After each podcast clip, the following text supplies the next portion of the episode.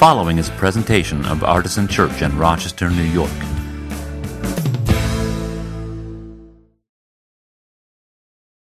Well, as I said earlier, today is the second Sunday of Advent.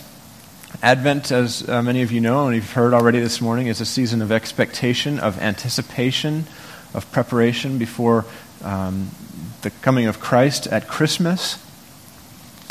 Um, during this time of year and other times of year, we get our scripture texts from the Revised Common Lectionary, which is very simply a collection of uh, texts, four for each week of the year, all year round for three years. There's a cycle. We just started last week with year A. There's year A, B, and C. So we just started again. Last week was the first year. It was the, the new year, New Year's Day on the Christian calendar. Advent starts a new year. And um, so there's four assigned texts each week. Uh, when we use the lectionary, and we like to be exposed to those, even though we don't always get a teaching from them. We heard a passage read by Jesse from Isaiah earlier. There's not going to be a teaching from that. Um, hopefully, Scripture speaks into your life on its own uh, by the power of the Spirit and so forth. Um, but one thing you should know usually, when we're doing lectionary texts, I tell you just Google the Revised Common Lectionary or just the word lectionary, and you will find the text that we're using, and please read them devotionally. This year, for this season of Advent, we um, monkeyed with it a little bit. We tinkered with it and changed the order of some of the texts. We're still going to get all 16 readings in the four weeks of Advent, but they're in a different order. So, if you are reading along devotionally, which I encourage you to do, instead of Googling the lectionary this time, I would like you to go to our website, artisanchurch.com, click on the image that looks like this one. It'll take you to our Advent series, and in the list of sermons, you can click a link that will take you to the texts for the week. Does that make sense? So please be doing that. I'm trying to remember to put it on our Facebook page and Twitter page. So if you're not following us on Facebook or Twitter, you should probably do that um, right now, and um, you'll get that update throughout the week. So um, the other thing that we're doing is these Advent Beyond Our Walls Advent spiritual practices. Our theme for the year is Beyond Our Walls, living our faith when we're not in this room. And uh, Jesse helped me come up with these really great, actually, he didn't help me, he just did it. Uh, came up with these great spiritual practices. One of them this past week was um, to make an Advent playlist and listen through it. And we got a lot of feedback on Facebook when we put that out there. Some great, great songs, very Adventy songs, not necessarily um, ones from the Christian music um, machine either. Some really good suggestions. This week, um, one of them is to watch an apocalyptic end of the world type of movie and reflect on that spiritually. So that's the kind of thing you get. I'm going to put those right there. Please take one of those when you come for communion. And even if you're not taking communion, you're welcome to take one of those. Those are also linked to, a PDF uh, of that is also linked to from our website. So um, with all that stuff out of the way. Uh, during Advent, we're thinking about three comings of Christ. There's the most obvious one, which is the coming of Christ as a little baby, the story, you know, Linus with the blanket and um, all that stuff, right? We'll get to that in the fourth week. That's actually the last week of Advent. Um, next week, which is the third week of Advent, we're going to talk about this the way that Christ comes into our own lives as individuals, as a community, but as individuals. So that's two comings of Christ. And then the, th- the third one, uh, which is what we're going to talk about today, is actually the second coming, which is very confusing. It's the third one, but it's the second one. The term second coming, of course, just refers to the. Um, the fact that Jesus will come again to make all things new and to judge the world and, and uh, all of that stuff.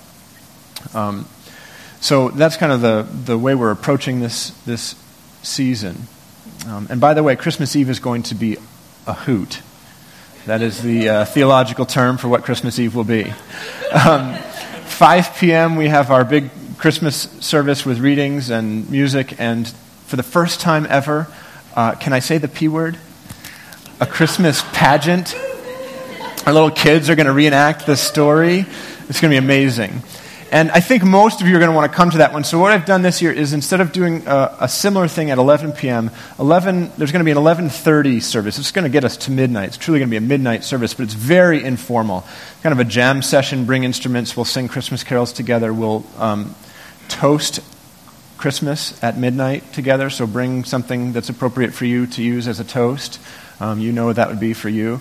Um, if you're coming to that one, feel free to bring an instrument or not it's going to be very informal. Probably circle up and, and have a great time. So that's Christmas Eve. As I said, it's going to be a hoot. Um, so, this week is the second coming of Christ. I'd like to begin today with the reading from the epistle, the, the New Testament reading. And once again, I'm a terrible pastor and have forgotten to bring a Bible with me to preach. Doug knew I was going to do this again, so he had one ready. this is the book of James, chapter 5. And if you'd like to follow along in your Bibles, it's page 982 on these red Bibles. I don't know what page it is in your Bible if you brought one. Presumably, if you're smart enough to bring your own Bible, you're smart enough to find James chapter 5. I would encourage you to bring your own, by the way, as long as it's you know not going to be collecting dust every other day of the week. It'd be nice to read these texts in the in the piece that you usually use to study, whether it's uh, printed or Kindle or whatever. If you don't have one, please take one of these red ones home with you. This is James 5, verses 7 through 10. Be patient, therefore. And already we have to stop, don't we? What's the rule? What is the therefore, therefore? Have I ruined you with this? Like, whenever you go anywhere or read anything that says therefore, does it like, oh, shoot, what is the therefore, therefore? Therefore is one of those words that tells us what is about to say depends on what he just said. So it's really not fair to start there. So I'd like to begin actually with, with verse 1. Um, Come now, you rich people, weep and wail for the miseries that are coming to you. Why did we have to go back? Your riches have rotted, and your clothes are moth eaten. Your gold and silver have rusted, and their rust will be evidence against you, and it will eat your flesh like fire. Why did we have to go back? You have laid up treasure for the last days. Listen, the wages of the laborers who mowed your fields, which you kept back by fraud, cry out. And the cries of the harvesters have reached the ears of the Lord of hosts. This is some 99% stuff here, isn't it? You have lived on the earth in luxury and in pleasure. You have fattened your hearts in a day of slaughter. You have condemned and murdered the righteous one who does not resist you. So, this previous section is a, a promise of judgment for the oppressors. Now, Christianity started uh, as a movement of Judaism, and it was taken up by the peasant class significantly, not just the peasant class, that's a myth. There were a lot of wealthy Christians early on, uh, and, and, well, enough anyway. And James um, may have been speaking to them, but as I read this, I imagine the early Christians reading this and going, yeah. Those oppressors are going to get what's coming to them. God is going to judge them. Red meat for the oppressed to hear this kind of thing spoken to the oppressors, isn't it? The early Christians were definitely being persecuted, and uh, they were probably, probably enjoyed this kind of text, I would, I would guess. Some of them may have been um, taken aback by it. But I think most of them would have heard these words and thought about somebody else. Okay? But it's not just the oppressors who should be worried. So let's read the main passage starting with with verse 7. Now, because of all I've just said, be patient, therefore, beloved, until the coming of the Lord. The farmer waits for the precious crop from the earth, being patient with it until it receives the early and the late rains. You also must be patient. Strengthen your hearts, for the coming of the Lord is near. Beloved, do not grumble against one another, so that you may not be judged. See, the judge is standing at the doors. As an example of suffering and patience, beloved, take the prophets who spoke in the name of the Lord. So here James is saying that the judgment is not just for the oppressors, but it's also going to be coming for the ones who may feel oppressed, for the Christians. Beloved, do not grumble against one another so that you may not be judged. The judge is at the door. Jesus is the one who knocks. Right? So there's a tension here. On the one hand, there's hope that someday in the future all the pain and strife will be over and that, that God will prevail, that, that evil and evildoers will be eliminated and punished. And on the other hand, there's a fear that the same judgment might await us too if we're not careful. This tension between hope and fear is at the heart of what Advent means to us when we are thinking about the second coming. You know, we talk a lot about waiting and expectancy and anticipation during Advent, and, and we should. There's good reason for that. But I think sometimes it's just like, ooh, I can't wait for Christmas morning when I'll have my sugar plums and the presents and all that stuff. It's a spiritual version of that, right? So we're like little kids waiting for Christmas and all the good gifts that come with it. Yes, there are. But there's also a sense that what we are waiting for may not turn out to look exactly like we want it to.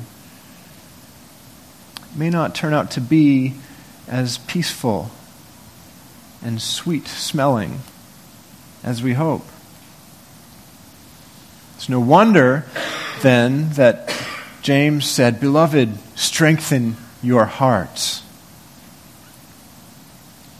Now, I want you to notice something else in this passage. It's fairly subtle, but did you see what looks like, I don't know, I want to be cautious about using this particular word, but what looks like an error on the part of the author about the timing of things? Given that we're 2,000 years approximately later than the writing of this text, which said, among other things, the coming of the Lord is near. And uh, unless we're much mistaken, the Lord has not yet returned. The second coming has not yet happened. That kind of expectation is also present in the letters of Paul in the New Testament. I alluded to that last week and I kind of tossed it off, and that really wasn't fair. I probably shouldn't say things like that so offhandedly. Sorry about that. But when we read this kind of thing in the New Testament, it seems very clear that they expected Jesus to come back soon, like in their lifetimes. And so the temptation, I think, is to look back and say, well, they expected that, and it didn't happen, so this whole thing is bunkus. Is that a word? Bunk. Uh, unreliable. False.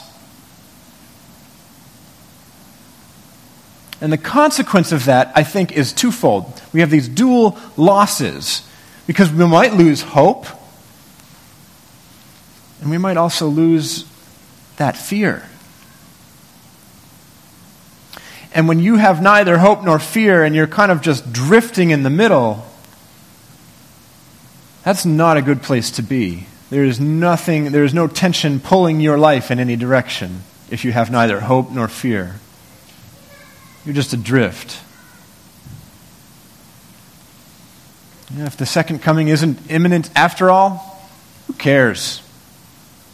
I'll oppress people. I'll just wallow in my own oppression. Nothing really matters. Nothing really matters to me.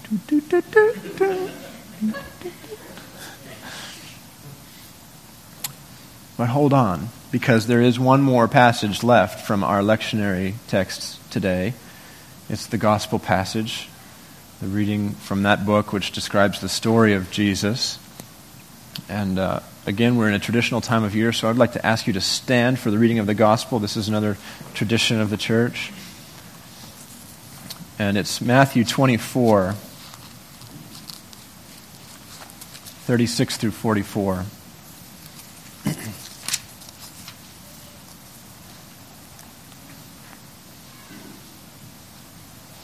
Jesus speaking here. But about that day and hour, no one knows, neither the angels of heaven nor the Son, but only the Father. For as the days of Noah were, so will be the coming of the Son of Man.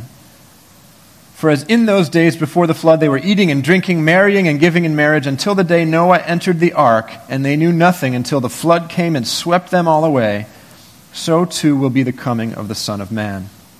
Then two will be in the field, one will be taken and one will be left. Two women will be grinding meal together, one will be taken and one will be left. Keep awake, therefore, for you do not know on what day your Lord is coming. But understand this if the owner of the house had known in what part of the night the thief was coming, he would have stayed awake and, it would not, and would not have let his house be broken into. Therefore, you also must be ready, for the Son of Man is coming at an unexpected hour. The word of the Lord.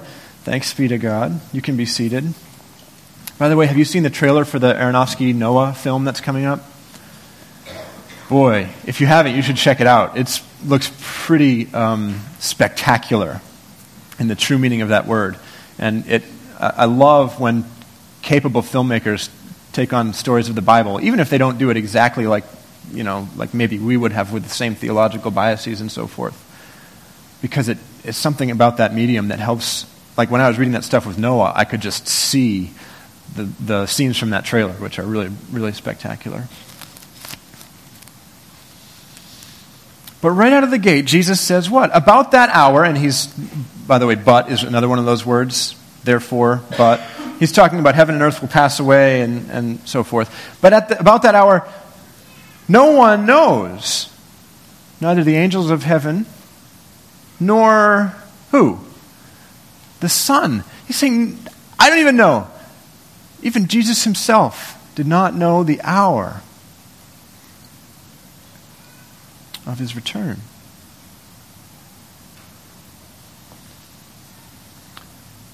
So I think that offers a little bit of an explanation about you know, the fact that the epistle writers don't seem to get it quite right. At least they have some expectations that aren't totally met. Nobody knew. Let that be a caution to you whenever you hear anybody saying that they know, they're wrong. I mean, a blind squirrel and a nut and all that stuff, maybe they're right. Maybe it's, uh, you know, eight reasons Jesus is coming back in 88, or whatever that, that book was. Um, or any of the ones that came before have come since, right? Just put that nonsense away. It's, it's, it's a bad idea to even try. When I was growing up, this passage, the thief in the night thing, was used uh, primarily as a, a tool to terrify teenagers. ah, some of you grew up in the church too, didn't you? Right? Not only were we frequently reminded that Jesus could come back at any time, and probably it was going to be tonight, but we were also reminded of the fact that we could die at any moment. And it, wasn't a, it was not a subtle reminder. I remember even at one youth retreat having to watch this, this film about these teenagers, and of course they're partying and, you know, carousing, and, and, uh, and then they get in this violent car crash. Did anybody else see this film on the way home? And then they immediately have this, whoo, it was like these, like this uh, late 80s special effects stuff um, uh, on a Christian budget. Um, so you can imagine how bad it was, you know. Um, they might as well just left the green screen up behind them. Um, wow, judgment is really green. And it's like this robotic Jesus that came out to judge. It was just so bad. It was designed to scare us into giving our hearts to the Lord that night. It's amusing now, but I think it's reprehensible, actually. Um, you know, this. it's like a Christian reefer madness. Um,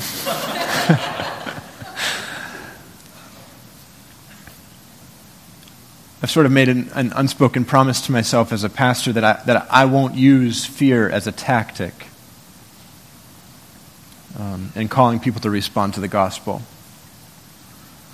But I also have to be honest to the text. That is, that's an even higher calling for me. And looking at a passage like this one that we just read, the words of Jesus, thief in the night, etc., it seems to me that maybe the Lord doesn't necessarily want us to be all that comfortable all the time. Keep awake, therefore. How does that make you feel to hear that passage? To hear that phrase, keep awake, therefore? Does it stir in you any kind of spiritual angst? Does it give you a little bit of a healthy fear? I want to read to you two brief selections from the early church, the masters of the church, two uh, bishops actually, who were writing about this very passage that you've just heard from, from Matthew's gospel. The first one is um, from Hilary of Poitiers, not Sidney, but Hilary. Writing about Matthew 24, when Christ taught us that no one knows the day on which the end of time will come, not even the angels and not even himself, he removed from us any need to be concerned about its date. O oh, immeasurable mercy of divine goodness! and this one from Origen. All who listen to the depths of the gospel and live it so completely that none of it remains veiled from them care very little about whether the end of the world will come suddenly and all at once or gradually and little by little. Instead, they bear in mind only that each individual's end or death will arrive on a day and hour unknown to him or her, and that upon each one of us the day of the Lord will come like a thief. Do you hear any fear in those words from Hilary and from Origen? Not a speck. Quite the contrary, actually. Both of them seem rather relieved.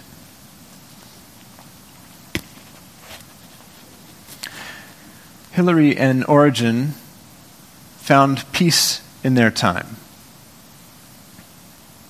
And you can find peace in your time too. Not complacency about the very real and present evil and pain in our world, but inner peace. The removal of that fear. Your peace and my peace comes from the same source, the same wellspring that, that their peace came from. I think it comes from complete trust in the risen Christ. If you read or hear these passages about the second coming of Christ and they instill in you more fear than hope, that is probably an indication that you need to uh, allow God to do some work in you. And soon. I mean, I'm not going to show you the movie with the car crash, but soon. Like, probably now would be a good idea. Christ said, Keep awake. And some of you have, I think, just been woken up by His Holy Spirit, and you're kind of wondering what to do. Keep awake, therefore. James said, Strengthen your hearts. And some of you are now more acutely aware of how weak your heart really is. But one of the most important truths of the Christian faith is that we are ultimately unable to take care of these things, these spiritual needs, ourselves. You can't keep awake by an act of will. That's true for like, like physical wakefulness, by the way, as we've all learned one way or another, studying for a test or driving on the thruway late at night. You can only get so far by an act of will. The same is true for this spiritual wakefulness. You can't just tell your heart to be strong.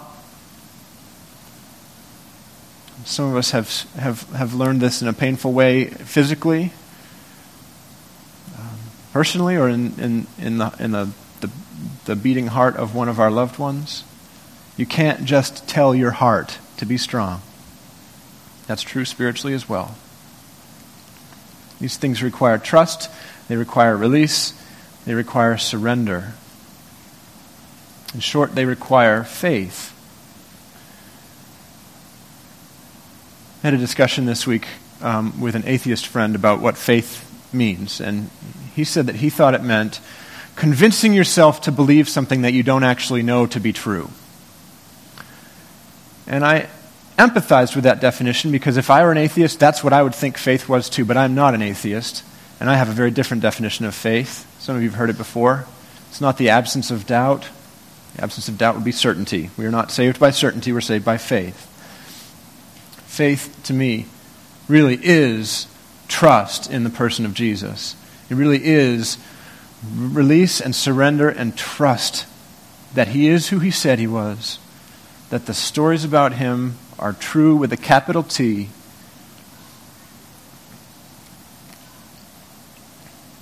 And that He is our salvation.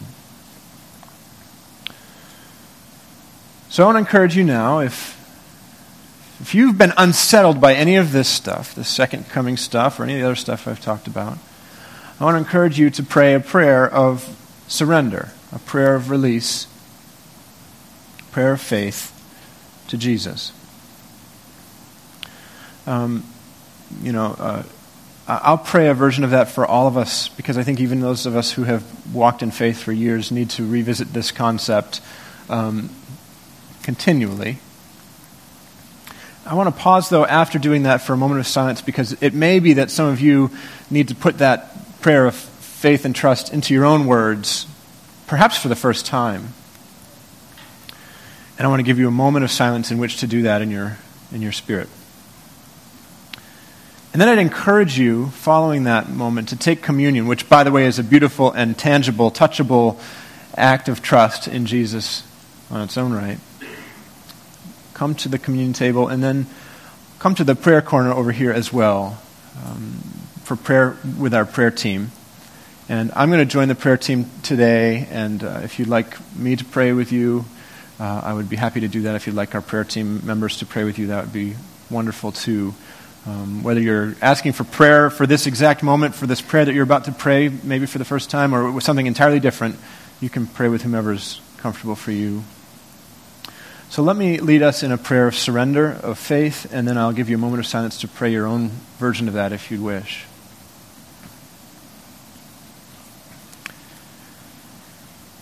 Jesus, we hear your words and um, are struck with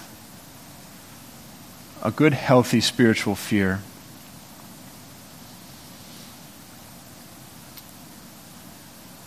Because we don't know what the future holds in our individual lives or in the life of the entire cosmos. We thank you for your Holy Spirit and the conviction he brings to us in our lives. And uh, now we want to, to pray and tell you that we trust in you, that we surrender all of our concerns and fears to you, that we surrender and release all of our doubts, all of our skeptical withholdings to you. Because we trust you and we trust that you are strong enough to bear all of that for us. Not only our sin, but our fear and our doubt. We release it to you now. Uh, in the quietness of this moment, may your Spirit speak to each one of us and do the work and call us to what we need to be called to.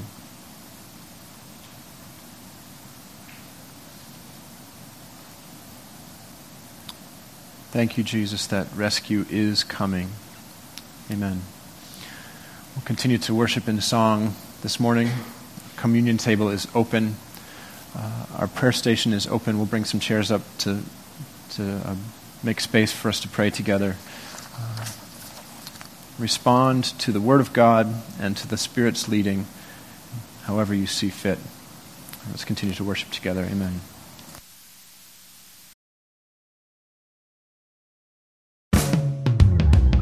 For more information, visit us at artisanchurch.com.